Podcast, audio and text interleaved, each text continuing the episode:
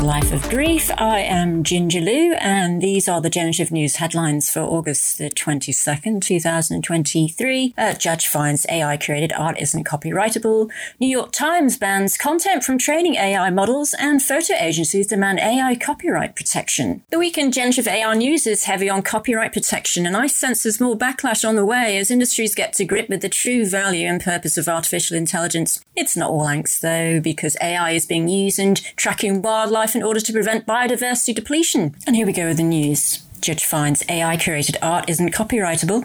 A federal judge upheld a finding from the US Copyright Office that art created by artificial intelligence is not open to copyright protection. Intellectual property law has long upheld that only works created by humans can be granted copyright. Over the last year, the emergence of AI tools like ChatGPT and Stable Diffusion has tipped authorship on its head. This ruling is welcomed by creators but expected to be challenged again. OpenAI tools effective in content moderation.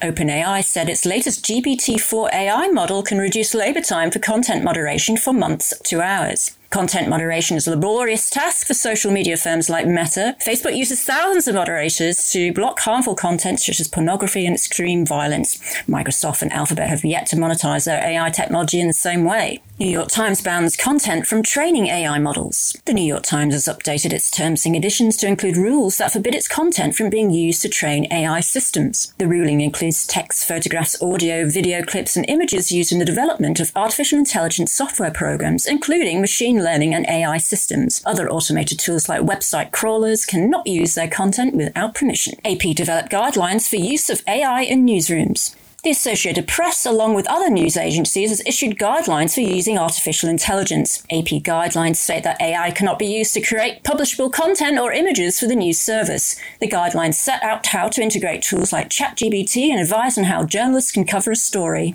AI identifies dozens of wildlife species. UK scientists celebrate a breakthrough in tracking British wildlife with AI technology that can identify specific species in thousands of hours of recordings. Researchers at the Zoological Society of London have developed AI controlled cameras and microphones to identify the movement of animals and birds on land alongside railway lines. The UK is one of the worst nature deplete nations in the world. Monitoring biodiversity with AI will help tackle the loss of habitat and changes in animal behaviour. Photo agencies demand AI copyright protection in open letter. The top international photo agencies and photo associations have signed an open letter rallying for legal protection against artificial intelligence. The Associated Press, Getty Images, the European Press Photo Agency, and others are calling for international property rights to be protected. The letter also calls for transparency of images created by datasets, including where they are sourced, and to guard against misinformation and social biases.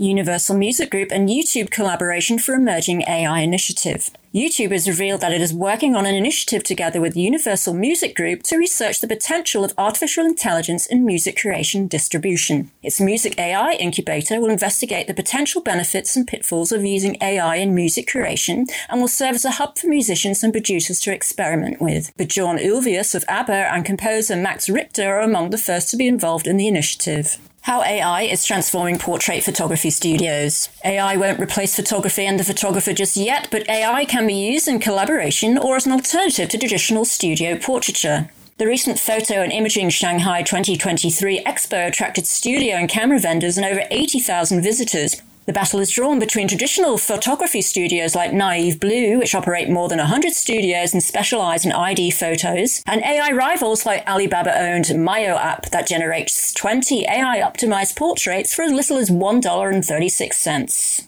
James Dean stars a new film with the help of AI. Actor James Dean died in a car crash at the age of 24 in 1955. He received posthumous Oscar nominations for his roles in Giant and East of Eden, which were released after his sudden death. Dean's star has never waned, and his Hollywood pop culture status is up there with Marilyn Monroe. Now, with the help of artificial intelligence, Dean will star in Back to Eden. Dean has been digitally cloned to interact with living actors in the film. And lastly, parity for women in movies has stalled. A new USC report found that the inclusion of women in films has stalled since the pandemic, with some aspects seeing no improvement in 14 years. In 2008, 32.8% of speaking characters were female. In 2019, it was 34%. The report found that 34.6% of speaking parts in the top 100 box office hits of last year were just 34.6%. In other words, for every woman as a speaking character in a popular 2022 film, there are more than two men, according to the University of Southern California's Annenberg Inclusion Initiative. Women over 45 years of age were only featured as leads or co-leads in top 10 films in 2022, while 35 films featured a man in the same age bracket. Diversity, it seems, does not cut across the sexes. With the emergence of AI technology in Hollywood, there's a danger that digital replicas of women performers could replace live actors altogether. That's the Generative AI Roundup. I'm Ginger Liu. Thank you.